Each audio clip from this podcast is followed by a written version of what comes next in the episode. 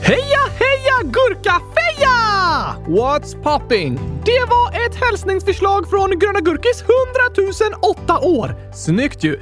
Min hälsning har Ted 9 år föreslagit, men du läste ju fel. Nej, what's popping betyder typ eh, vad händer, läget och så. Fast det står what's pooping. Va? Ja tack! Oj då, då läste jag fel. Du ska börja med att säga vad är det som bajsar? Eh, det, det, det var en tokig hälsning. Hej till alla som bajsar!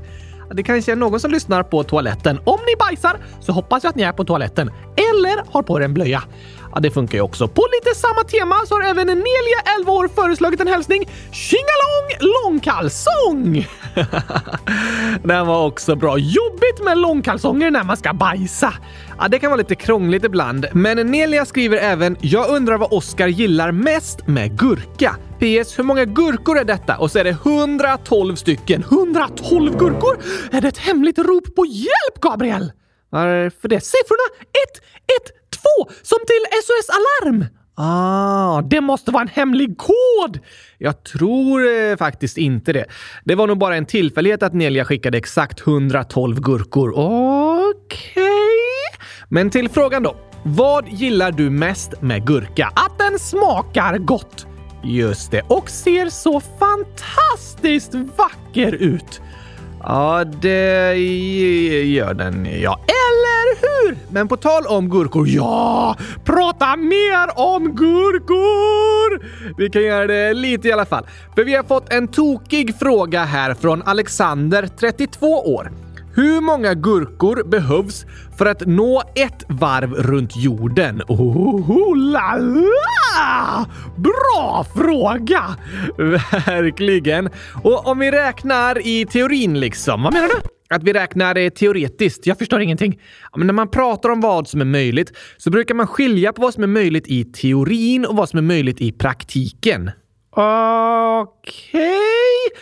Teorin är när man beräknar saker på pappret, liksom i beräkningar av verkligheten, medan praktiken är den faktiska verkligheten. Stämmer de överens? Nej, inte alltid. Ibland kan vi tycka att idéer och planer låter väldigt bra på pappret i förväg. I teorin funkar de. Men sen i praktiken, i verkligheten, så funkar inte riktigt saker som vi har tänkt. Aha! Ah, det är inte alltid världen fungerar som vi tänker att den gör eller önskar att den gör. Och det kan vara lite jobbigt att behöva inse och acceptera. Har du något exempel? Um, ja, du, om du tänker fotboll, kan du inte ta något annat exempel? Men eh, det här är tydligt och bra. Nu i veckan är det ju VM-kval. Vi ska prata lite mer om det och svara på frågor om Qatar i avsnittet på torsdag. Det räcker inte att prata fotboll i ett avsnitt den här veckan. Vi måste väl inte göra det i hundratusen stycken? Två stycken. Just det, till och med 200 000 stycken! Bara två. Och vi ska inte prata om fotboll idag. Det är bara ett kort exempel. Okej? Okay? Om vi tänker fotbolls-VM så har i teorin alla länder samma möjligheter att gå till VM. Alla har 11 spelare var och samma förutsättningar. Men går alla lag till VM? Nej, det finns vissa små länder som aldrig har lyckats, till exempel eh, San Marino. I teorin, på pappret, så har alla samma möjligheter, men i verkligheten så är förutsättningarna annorlunda. De större länderna har många fler spelare att välja på, mer resurser för att utveckla talanger och så vidare. Aha!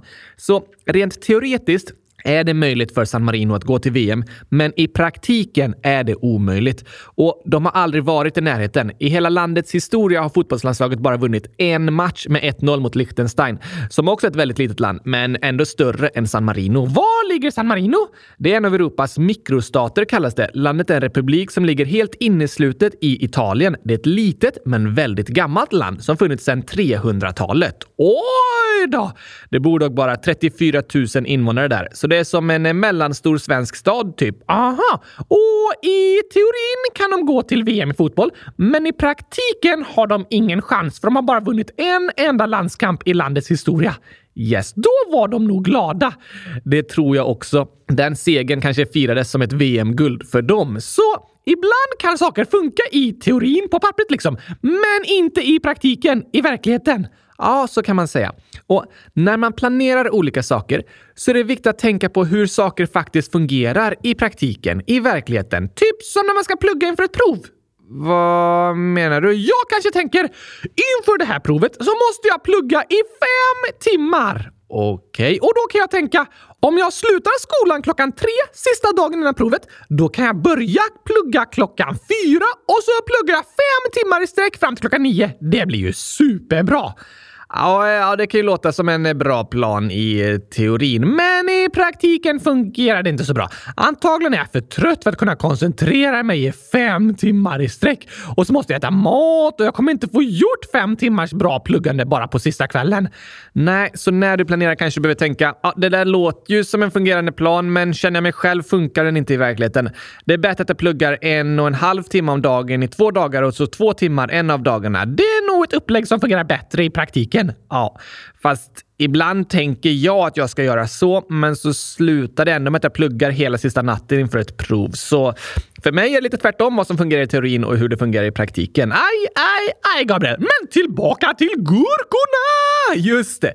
Vi ska räkna ut hur många gurkor det behövs för att nå ett varv runt jorden. Ja tack, till gurkabilen!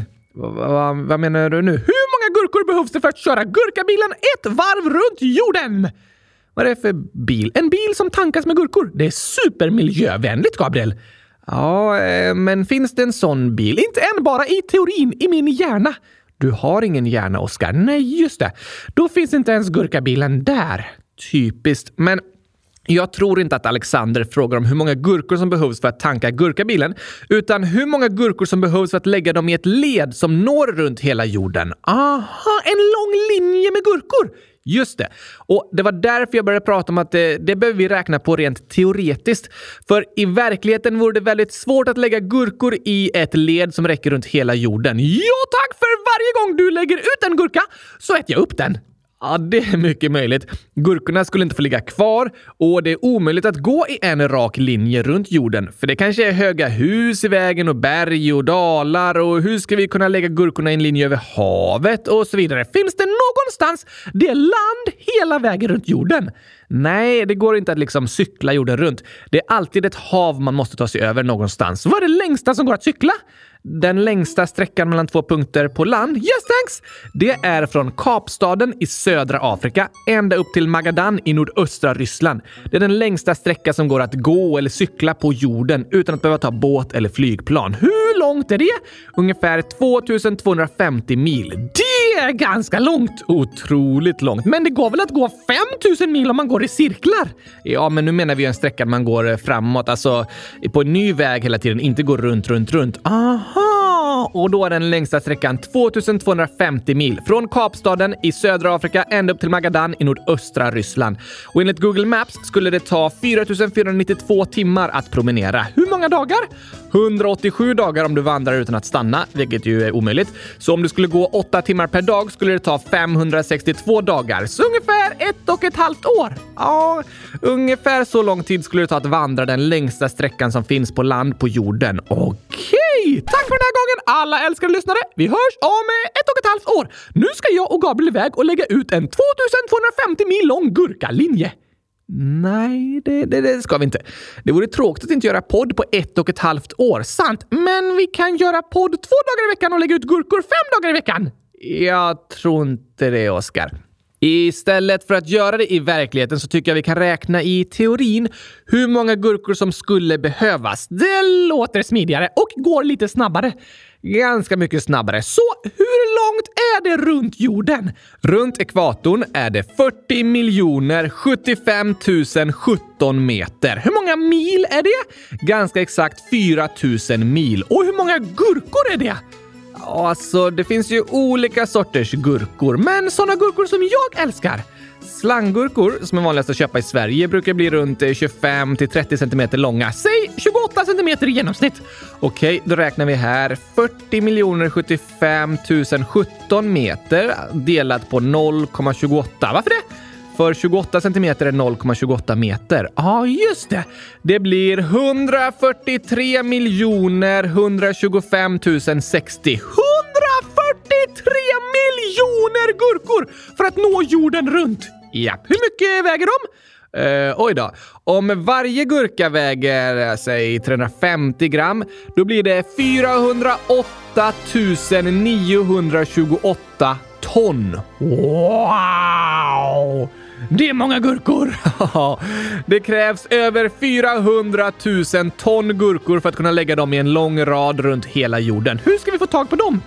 Det vet jag inte, Oskar. Om alla lyssnare köper varsin gurka och skickar till oss, vi har tyvärr inte 143 miljoner lyssnare, men eh, bra tänkt att det går lättare när man hjälps åt, eller hur? Men vi behöver ju inte få tag på 400 000 ton gurkor, för vi ska inte genomföra det här experimentet på riktigt. Och om vi hade gjort det så hade vi nog behövt många fler gurkor, för sträckan blir ännu längre när vi går upp och ner för berg och runt hus och över kullar och så vidare. Sant! Skönt att vi bara räknar i teorin. Ja, just det här experimentet är jag glad över att vi inte behöver genomföra i verkligheten. Men får 408 000 ton gurkor plats på ett stort containerfartyg? Bra fråga. Eh, jag läser här att de stora containerfartygen har en lastförmåga på upp till 14 000 TEU, där en TEU, som det kallas, motsvarar en 20 fot lång container. De kan ha upp till 21,6 ton i varje, alltså 302 400 ton gurkor. Aha! Så de normalstora räcker inte, men om vi tar världens största lastfartyg, hur stort är det? Evergreen A-Class är en serie med 14 skepp som är 400 meter långa och 61,5 meter breda och de kan som mest lasta 23 992 TEU, alltså 20-fotscontainrar. Idag används dock oftast 40-fotscontainrar. Och världsrekordet för ett lastfartyg som sattes förra året är när ett Evergreen A-Class-skepp hade motsvarande 21 710 containrar på sig. Hur många ton gurkor är det? Det skulle räcka till ungefär 470 000 ton gurkor. Wow! Då måste vi skaffa ett sånt skepp, Gabriel. Ja, det kommer bli ganska svårt. Det finns bara 14 stycken i hela världen. Då lånar vi ett av dem i ett par år, så fyller vi det med 408 000 ton gurkor. Sen lägger vi alla de gurkorna i en lång rad runt hela jorden! Ja, du tror du vi hade slagit världsrekord då? Det hade vi gjort. Det är ingen som har gjort det där än. Då så! Vi kör Gabriel! Det är en krocklen... Vad sa du? Eh, jag skulle säga klockren. Du sa krockren. Ja, ah, det blev lite tokigt. Stackars den renen! Inte kul att vara en krockren. Men tillbaka till planen. Ja, det är en klockren plan, Gabriel! Alltså i teorin funkar det. Det finns ett lastfartyg stort nog att frakta alla gurkorna, men vi kan inte göra det i verkligheten, Oskar. Det är för dyrt, gurkorna kommer ruttna, vi kan inte lägga gurkor över havet och så vidare och så vidare. Sant, men det är kul att få drömma lite. Det kan det få vara. Så som svar på Alexanders fråga, ett ganska långt svar, ja, men för att sammanfatta, så tror vi att det behövs 408 000 ton gurkor för att nå runt hela jorden och de får precis plats i världens största lastfartyg. Precis. Kul fråga! Och nu när vi pratar om detta så blir jag otroligt sugen på gurkor. På 408 000 ton gurkor? Nej, inte så många. Det räcker med 100 000 ton gurkor. Ja, Okej, okay. vi behöver inte överdriva, Gabriel. Nej, 100 000 ton gurkor låter ju rimligt idag i alla fall. Jag har ju inte det, men eh, det går bra att vi lyssnar på Gurkagängen istället kanske? Ja tack, det går fint! Då kommer den här.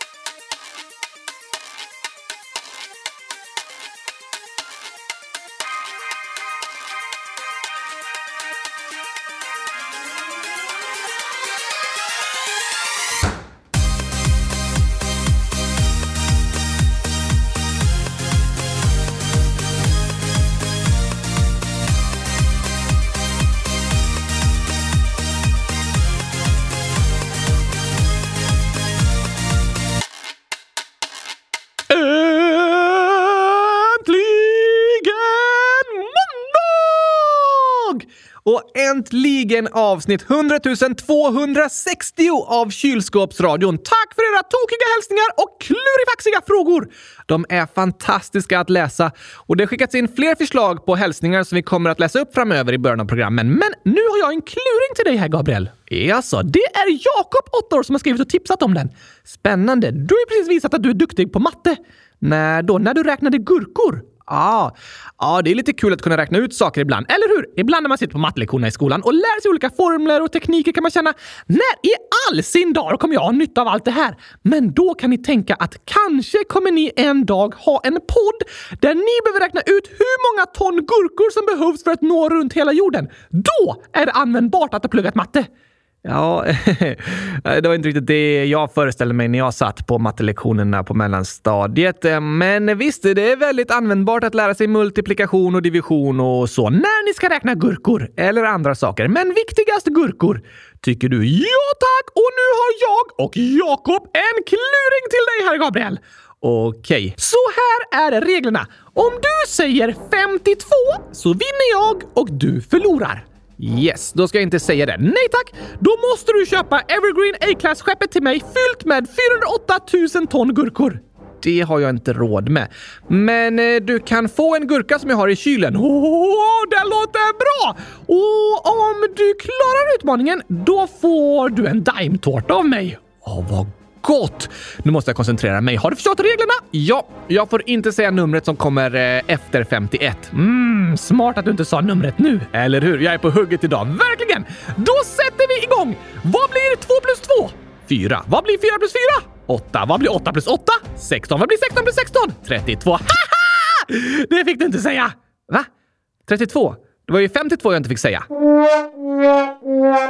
Nu sa du 52! Mm, va? Nej, men, men jag vann en gurka! Woho! Bästa dagen i mitt liv! Det där var klurifaxigt, Oskar. Jag fick dig att säga 52. Fast jag trodde att du hade glömt bort reglerna och tänkte att det var 32 jag inte fick säga. Jag glömmer aldrig reglerna, Gabriel! Du glömmer ju alltid allting, förutom sånt som har med gurkor att göra. Och i det här fallet kunde jag vinna en gurka, alltså kom jag ihåg reglerna. Jaha, var har du gurkan? I kylskåpet. Wow! Det var riktigt klurigt ju, Jakob. Där lurade ni mig verkligen. Jag var så inställd på att inte säga 52 att jag blev chockad när Oskar sa att det var fel när jag sa 32. Ah, typiskt, men, men det var en kul kluring. Mm, vad gott det är med gurka, Gabriel! Det borde vi verkligen börja äta oftare. Du äter det varje dag, Oskar. Ja, men ännu oftare! Det går inte. Jo, varje natt också. Ah, ja, kanske det. Men du, Gabriel. Hur går det att veta hur stor jorden är egentligen? Det måste vara väldigt svårt att mäta. Alltså idag finns det ju massor av exakta mätinstrument och kameror satellitbilder och sådär. Så det är väldigt lätt för vetenskapspersoner att räkna ut saker som har med jorden att göra. Och var och en kan vi gå in på Google Maps och se exakt varenda del av vår planet och hur den ser ut och mäta avstånd mellan olika platser och sådär. Det är väldigt smidigt, verkligen. Och att kunna använda Google Maps och GPS i mobilen och sånt, det är väldigt nytt. Det fanns inte ens när jag var barn. Det är i och för sig väldigt länge sedan. Inte så länge sedan. I alla fall inte om man jämför med hela mänsklighetens historia historia. Nej, då kanske det inte är så länge sedan, tack Oskar. Men även om det utvecklats väldigt mycket de senaste decennierna på vår tillgång till digitala kartor och olika appar och via nätet och sådär, så var det en man som för flera tusen år sedan räknade ut hur stor jorden är. Gick han ett varv runt jorden och så räknade han hur många steg han tog och så la han ihop alla dem sen. Nej då, det går ju inte att promenera runt hela jorden. Just det! Dessutom är det svårt att gå rakt om man inte följer en karta. Va? Det är väl inte svårt att gå rakt? Du kollar framåt och så går du ditåt. Ja, det känns som att det borde vara lätt. I teorin funkar det så, men i praktiken så är det svårt. Varför det? Om du sätter på dig en ögonbindel och försöker gå rakt framåt så kommer du börja gå i en stor cirkel och snart komma tillbaka till där du började. Om jag går i en cirkel, ja. Men om jag går rakt, då går jag ju rakt framåt. Du tror att du hela tiden går rakt framåt, men egentligen går du i en stor cirkel. Oj då! Så på samma sätt är det med människor som till exempel går vilse i skogen. Det har gjorts studier då försökspersoner har försökt gå så rakt som möjligt i en platt del av en stor skog där de inte har några tydliga geografiska hållpunkter, liksom, som till exempel ett stort berg. För om de ser berget kan de hela tiden ha det på till exempel sin vänstersida och därför är det lättare att gå rakt framåt. Precis. Och samma är det med solen. Två av dem vandrade när det var soligt och båda de lyckades gå ganska rakt framåt hela tiden. Förutom när solen gick i moln i en kvart. Då började de genast gå lite mer snett. Och de fyra andra gjorde sina vandringar när det var mulet och solen alltså inte syntes på himlen. Och alla de gick i cirklar i skogen. Vissa korsade sina egna spår flera gånger utan att ens märka det. Så de tror att de går rakt, men egentligen går de i cirklar? Ja, visst är det tokigt. Också ett exempel på hur saker är annorlunda i verkligheten än i teorin. Vi tänker att det är väl jättelätt att bara gå rakt framåt, men egentligen går vi i cirklar. Okej Okej, okay. så det är inte så lätt att promenera runt jorden utan att ha en karta eller noggrant kunna navigera utifrån solen och stjärnorna och sådär? Nej, utan det så är det väldigt klurigt. Men långt före det fanns kartor som beskrev hela jorden och hur den ser ut så var det en person som väldigt klurifaxigt lyckades räkna ut nästan exakt hur stor jorden är. Vem då? Det ska jag berätta när vi åker på en liten historisk resa bakåt i tiden. Woho!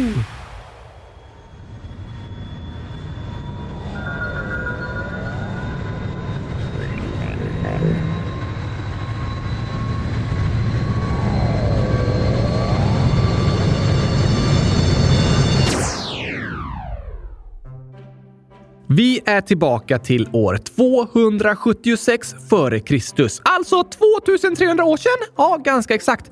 Då föddes en man som fick namnet Eratosthenes i en stad i det som idag är Libyen, alltså i norra Afrika, men som då var en del av det grekiska riket. Aha! Och Eratosthenes skulle komma att bli en framstående grekisk vetenskapsman.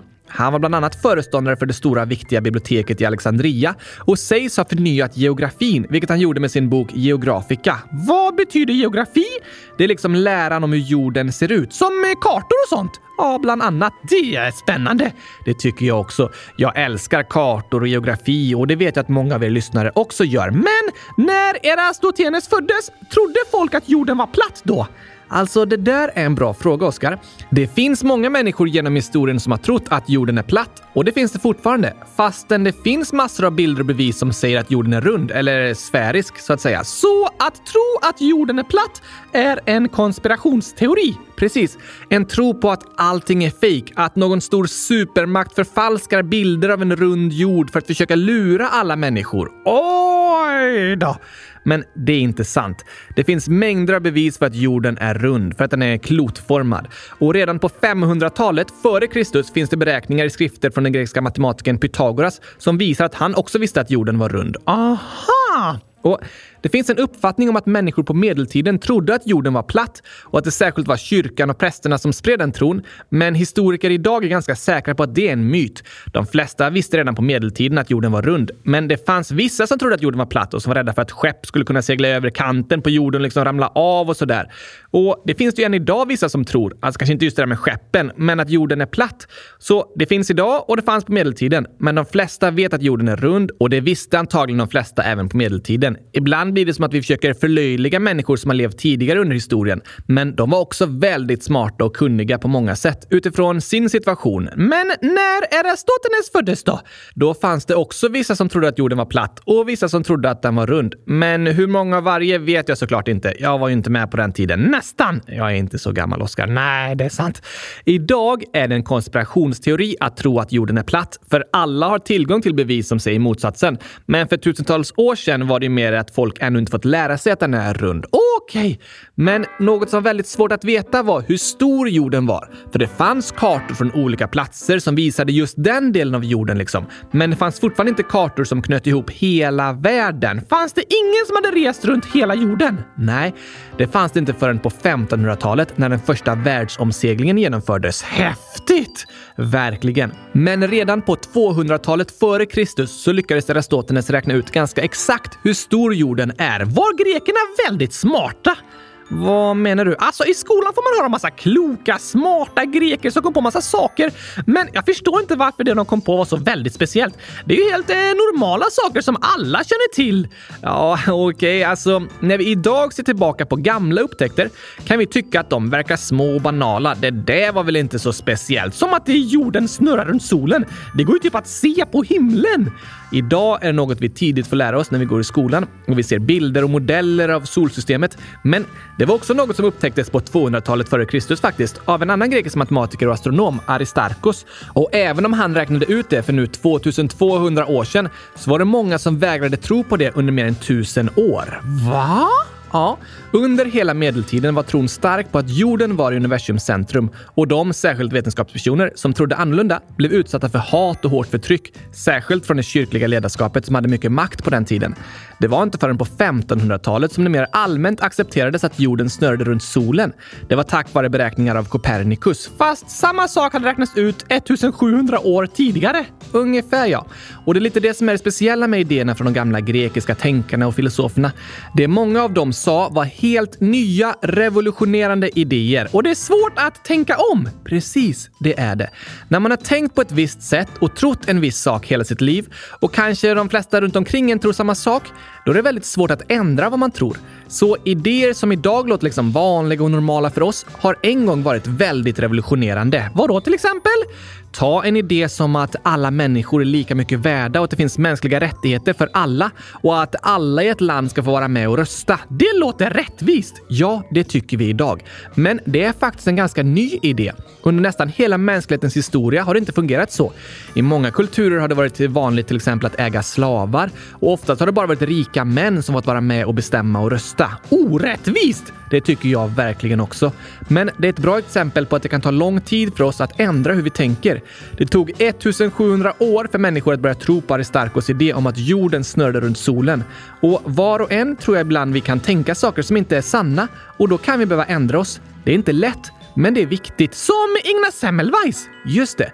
Han upptäckte att det var viktigt att tvätta händerna. Och det var en jobbig upptäckt, för den innebar att han och andra doktorer hade spritt sjukdomar mellan patienter eftersom de inte tvättade händerna.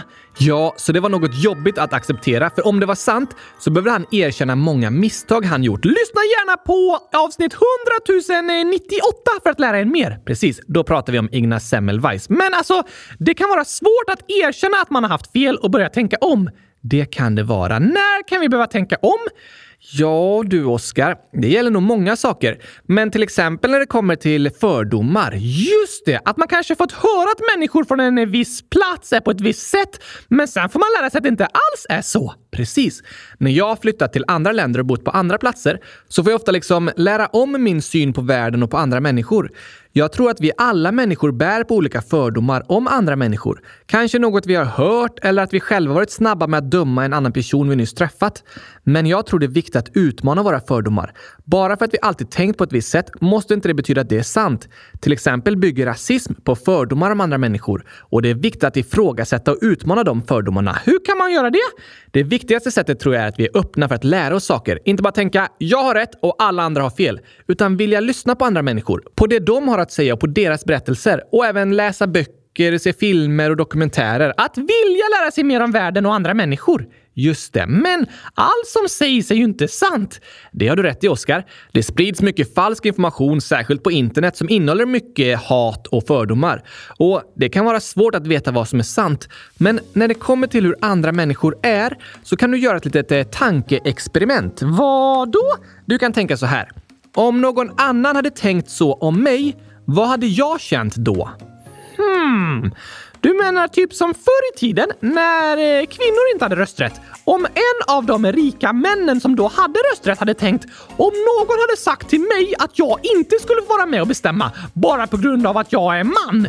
Hur hade jag känt då? Då hade han kanske insett att eh, han hade blivit ledsen. Just det, det var ett bra exempel. Hur hade du känt om någon annan behandlade dig så som du behandlar dem? Eller tänker om dig på samma sätt som du tänker om dem? Det är typ som den gyllene regeln, fast med fördomar. Precis. Gör mot andra det som du önskar att de ska göra mot dig. Just det. Eller ha inte fördomar om andra på sätt som du inte vill att de ska ha fördomar om dig. Bland all desinformation och hat som sprids idag så kan det vara en bra tanke att ha med sig. Hur hade jag känt om någon annan tänkt eller sagt så om mig som jag tänker eller säger om dem? Tänk om människor från andra länder tror att jag gillar fotboll och choklad bara för att jag kommer från Sverige. Oh, hemska tanke. Fruktansvärt, Gabriel! Fotboll och choklad är ju vanligt i Sverige, så rent statistiskt förstår jag att de gör det antagandet. Då ska jag berätta för dem att det inte är sant! Jag älskar gurkaglass! Just det. Så får de lära sig att det finns människor och eh, dockor i Sverige som älskar gurkaglass. Ja, tack! Så du önskar att andra inte ska tro att du är på ett visst sätt bara på grund av var du kommer ifrån? Nej tack, för jag är ju inte på det sättet som de tror. Just det. Och andra människor känner likadant.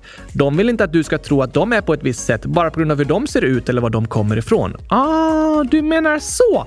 Så det är bra att jag är öppen för att lära om, att jag vill lyssna och försöka förstå. Precis. Att vi är intresserade och vill lära oss saker, till exempel genom att lyssna till andra människors berättelser, är ett viktigt sätt att bekämpa fördomar.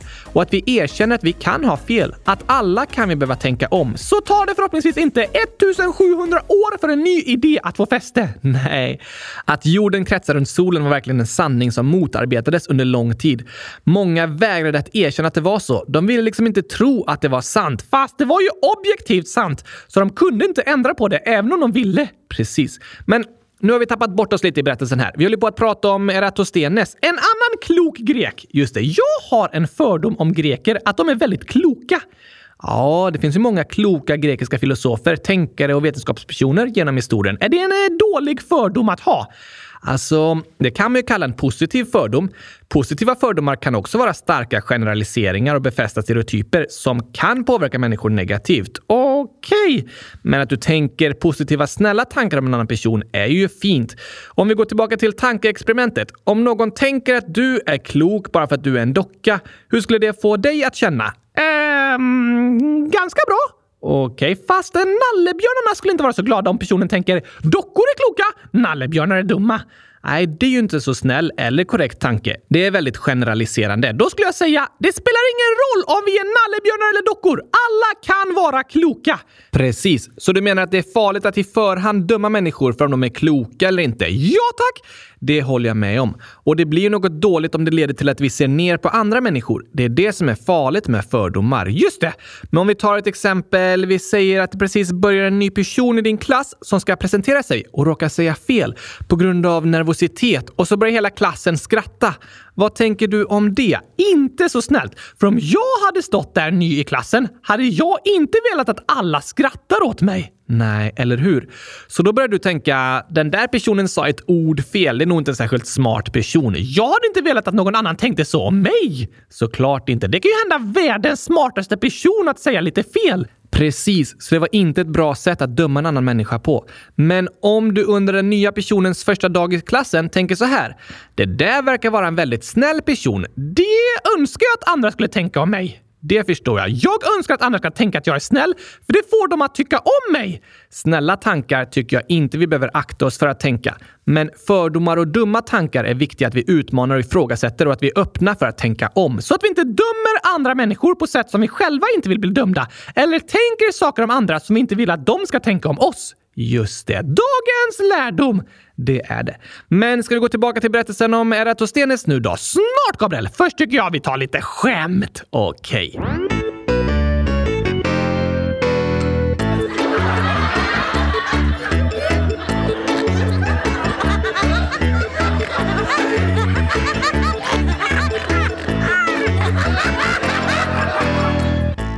Har världens roligaste lyssnare. Jag håller med. Är det fördomsfullt att tänka att alla lyssnare är roliga? Nej, alltså alla människor är roliga på olika sätt. Ofta skrattar vi ju med människor vi tycker om. Så att skratta tillsammans är typ ett sätt att sprida kärlek mellan varandra. Att visa att man tycker om varandra. Och alla människor förtjänar att vara omtyckta. Yes. Och jag tror att alla människor är roliga. Alla har haft människor som skrattat åt roliga saker de har sagt eller skojiga grejer de har gjort. Skratt är fantastiskt! Jag håller med. Vi människor blir ju glada när andra människor skrattar åt det vi säger, när vi försöker vara roliga, inte om vi gör ett misstag. Nej, det är inte så snällt att skratta åt. Men annars, och jag tycker att vi har världens roligaste lyssnare. Ja, ja, ja, ja, ja tack! Och här kommer några skämt. Elise Telly, 10 år. Vad är en giraff? Hmm, lång? Ja, det är den ju. Yes! Men det var fel. Ah, snabb? Det är den faktiskt också. På korta distanser kan giraffer springa snabbare än en tävlingshäst. Wow! Och de slår enkelt världsrekord på 100 meter, för de sticker bara fram halsen så går de i mål. Nej, så lång är inte riktigt giraffens hals. Men var det rätt svar? Inte det heller. Okej. Okay. Elise Telly skriver “Den är gulig”. Låter som gullig och gul, ja. Giraffen är ju gul, alltså gulig. Ja, den var bra faktiskt. Världens roligaste lyssnare. Nästa skämtinlägg är från hopprepsälskaren 100 000 år. Hej! I vilket avsnitt berättar Oskar att han har blivit kallad Saft? Det var inte så snällt. Nej, dina kompisar sa “Heter du Saft?” och så sa jag nej och då sa de “Blanda dig inte i då!” Lite tokig men eh, lite taskig kommentar. Det var i alla fall i avsnitt 56. 100 056! Just det. Sen skriver hopprepsälskaren “Hej då, gurkapastej. PS. En gåta. Låt Oskar svara. Vilken sida på äpplet är rödast?” Hmm, kanske den södra sidan för att den har fått mest sol? Intressant tanke, men ett äpple har ju ingen riktigt eh, södra sida. Du kan ju vända på det om du vill. Okej, okay, men jag menar när det hängde på trädet. Ja, ah, just det. Det var tyvärr fel, i alla fall i det här skämtet. Då vet jag inte. Svaret är utsidan. Ah, såklart! Den var bra. Och här är en annan kluring från hopprepsälskaren. Vilka ringar använder grönsaker när de ska gifta sig? Åh, det behöver jag verkligen veta, Gabriel, för jag har tänkt att fria. Ska, ska du gifta dig, Oscar? Ja, med min gurka. Så det är väldigt bra om jag får veta vilken ring jag ska köpa. Ska du gifta dig med en gurka? Yes, thanks! Oscar, är det inte lite hemskt att du kommer äta upp den du gifter dig med? Eh, det har jag inte tänkt på. Jag vet att du älskar gurkor, men jag tror det är bättre att du fortsätter låta dem vara din mat. Det är inte så bra att blanda ihop det där att gifta sig med sin mat. Sant! Men vad är rätt svar då? Jo, grönsaker använder lökringar. En friterad lökring borde jag använda när jag friar till gurkan. Ja, den hade nog passat rätt bra i storlek faktiskt. Sen kan ju även svett under armarna kallas för lökringar. Det får också många när de friar för de är så nervösa. Vid ett frieri får man förlovningsringar och lökringar. Väldigt sant. Den här då, Gabriel. Den galna gurkan, sju år. Skämt! Varför leker väderleksrapporten? Varför den leker? Mm, eh, för att det kanske är eh, paus i Rapport på TV? Nej tack, då har jag ingen aning. För det heter Väderleksrapporten! Ah, oj, oj, oj! Tokigt att den heter väderlek! Eller hur? Det är ett tokigt ord faktiskt. Det borde bara få heta det om det är sol ute. Ja, det kan man ju kalla väderlek, fast det går väl att leka även om det regnar. Sant! Det är rätt tokigt också. Och på tal om tokigheter så kommer här sången Jämt, skämt, jämt. Hej! Är det här hos eh, SJ? Ja, det är det. Jag ska ta tåget till Göteborg. Hur lång tid tar det? Ett ögonblick. Ja, vad bra. Tack så mycket. Nej, oh, jag glömde fråga. Hur mycket kostar bussen? Den kostar 20 kronor. Det var billigt. Kan jag få den inslagen i fint papper? Har du hört om igelkotten som behövde tagga ner? Om läraren med solglasögon för sina lysande elever? Om pannkakor i fängelset med en fånge som smet? Om pengarna som knackar på dörren så det sa bank, bank? Om folk som ligger ner i affären för att hitta låga priser? Om det ryska nattflyget? Ja, det heter Sovjet! Om trötta snickaren som drog igång slipmaskinen?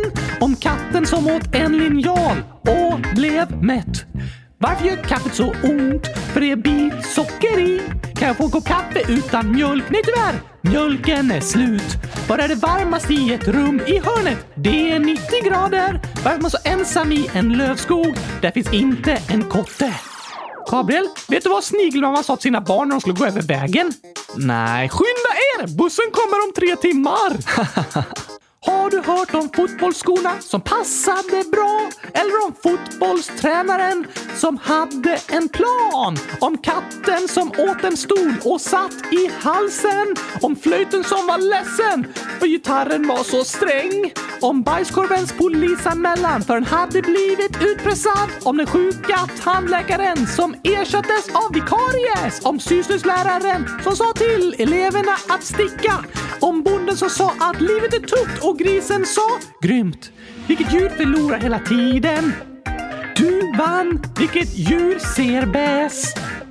Se bra. Vilket djur är stökigast? Fjärilslarven. Vilket djur är störst? En orm. Vilken är roligaste planeten? Melkulius. Vilken frukt smäller högst? Granatäpplet. Var firar poliserna sin fest? På Liseberg. Vad säger man till en dans med många båtar? Köp en hamn. Varför simmar ankorna på rad? Det är förbjudet med ankring. Varför får vandrade pinnar inte vara med i OS? Det blir för många grenar. Vilken glass är roligast att äta? Kul glass! Var kan man chatta med Severus Snape? På Snape Chat. Vad heter mössens motorcyklar? Ostbågar! Varför följde polisen inte tjuven in på bion? Han hade sett filmen. Har du hört om korna som stod och betade? Det var poängen. Och om familjen som målat sitt hus? Det var vitsen. Nu ska du äntligen få berätta om Eratosthenes upptäckt. Okej, vi tappade bort oss i lite berättelser om grekiska matematiker och om fördomar och sådär. Viktiga ämnen! Ja, det håller jag med om. Men vi har ju räknat ut hur långt det är runt jorden idag. Nej, det har vi googlat oss till. Men vi har räknat ut hur många ton gurkor som behövs för att lägga runt hela jorden. Just det, det har vi räknat ut. Den andra informationen fanns på internet. Gjorde Eratosthenes också så? Han bara “Nu ska jag ta reda på hur långt det är runt jorden!” Så googlade han och sa “Oj, det är 4000 mil!” och alla bara “Wow, vilken upptäckt!”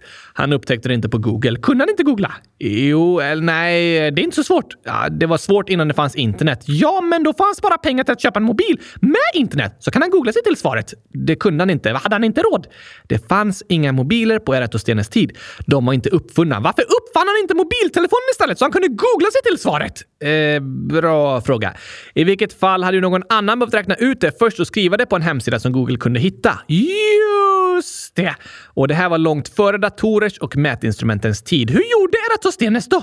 Han räknade ut hur stor jorden är med hjälp av skuggor. Va? Han upptäckte på midsommar varje år i staden Syene att alla skuggor försvann mitt på dagen. Solen stod i zenit kallas det, rakt ovanför huvudet. På årets ljusaste dag! Precis. Vid sommarsolståndet står solen som högst på himlen. Och nästa år mätte Eratosthenes skuggan av en lodrätt käpp i Alexandria som ligger i norra Egypten. Där försvann inte skuggan helt som den gjorde i Syene, som är en stad som idag heter Aswan och ligger långt söderut i Egypten. Aha! Så skugga i Alexandria, men inte i Syene. Precis. Då mätte Eratosthenes hur många grader skuggan var. Var den eh, varm? Nej, alltså inte hur varmt det var i skuggan, utan vinkeln mellan pinnen och skuggan. Ah, typ hur lång skuggan var? Ja, ah, det kan man säga. Vinkeln påverkar hur lång skuggan blir. För om solen är långt ner på himlen, då blir skuggan längre. Som en lampa från sidan istället för en lampa ovanifrån. Precis, Oskar.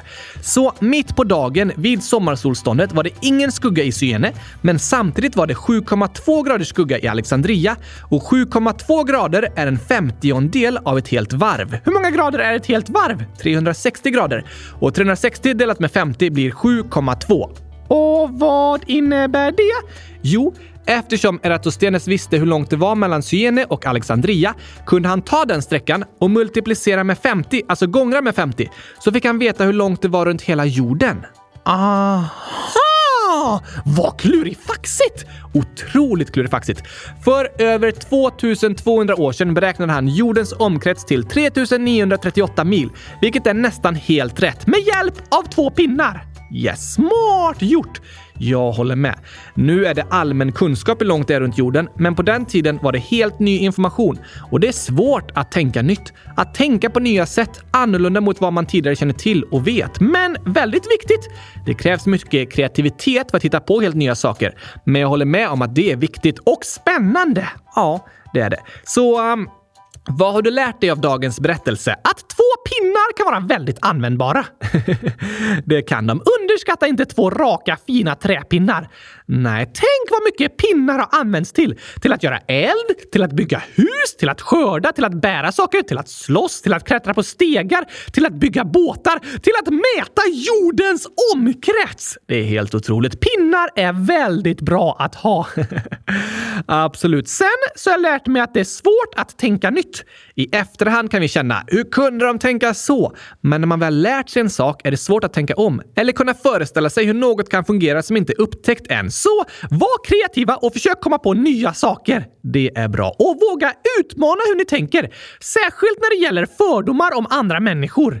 Just det. Tänk inte på ett sätt om någon annan som du inte vill att de ska tänka om dig. Det är en bra gyllene regel. Till exempel att de är på ett visst sätt bara på grund av hur de ser ut eller var de kommer ifrån. För det stämmer sällan. Sådana fördomar och stereotyper kan vara negativa och både göra människor ledsna och leda till att de blir diskriminerade. Inte okej! Okay. Nej, det är det inte. Så var och en kan vi tänka, om någon annan hade tänkt så om mig, vad hade jag känt då? Den gyllene regeln om fördomar! Just det, så kan vi kalla den. Men vad finns det för botemedel mot fördomar då? Att vara intresserad och vilja lära sig saker. Att lyssna på andra människor och försöka förstå. Att vara öppen för vad de berättar. Just det. Det är bra lärdomar att ta med sig. Och kom också ihåg att om ni någonsin vill lägga gurkor i en linje som räcker runt hela jorden behöver ni först skaffa världens största fraktfartyg, sen fylla det med 408 000 ton gurkor. Eh, ja, precis. Också användbar information. Inte särskilt användbar tror jag, men lite tokig. Precis, och tokig information är användbart. Varför det? För det kan vara underhållande. Och är det underhållande kan det få en att skratta. Och börjar man skratta kan man må bättre. Sant. Slutsats. Tokig gurka-information är väldigt viktig. Eh, det är verkligen en slutsats du har dragit och jag håller med. Det är viktigt för alla att få skratta. Ja, ja, ja, ja, ja, tack! Men utöver att vi berättar tokig gurkinformation så läser vi även upp viktiga inlägg här i podden. Och vi har två lyssnare jag vill hälsa till innan vi avslutar för idag. Sen kommer fler lyssnarinlägg på torsdag. Just det! Ingen 11 år skriver “Jag hatar att äta frukost och idag vägrade jag äta. Mamma lät mig inte gå till skolan tills jag hade ätit upp, så jag sprang iväg till skolan ändå och jag kunde höra att mamma var väldigt arg när jag sprang iväg. Mina föräldrar är skilda, så jag är hemma hos min pappa, men jag måste gå tillbaka till mamma nästa vecka. Kan ni ta upp det här i podden innan dess? Åh nej! Det var en jobbig situation Anonym, det förstår jag. Ibland blir barn och föräldrar arga på varandra. Ja, men det brukar ju mest vara i själva situationen som man bråkar om.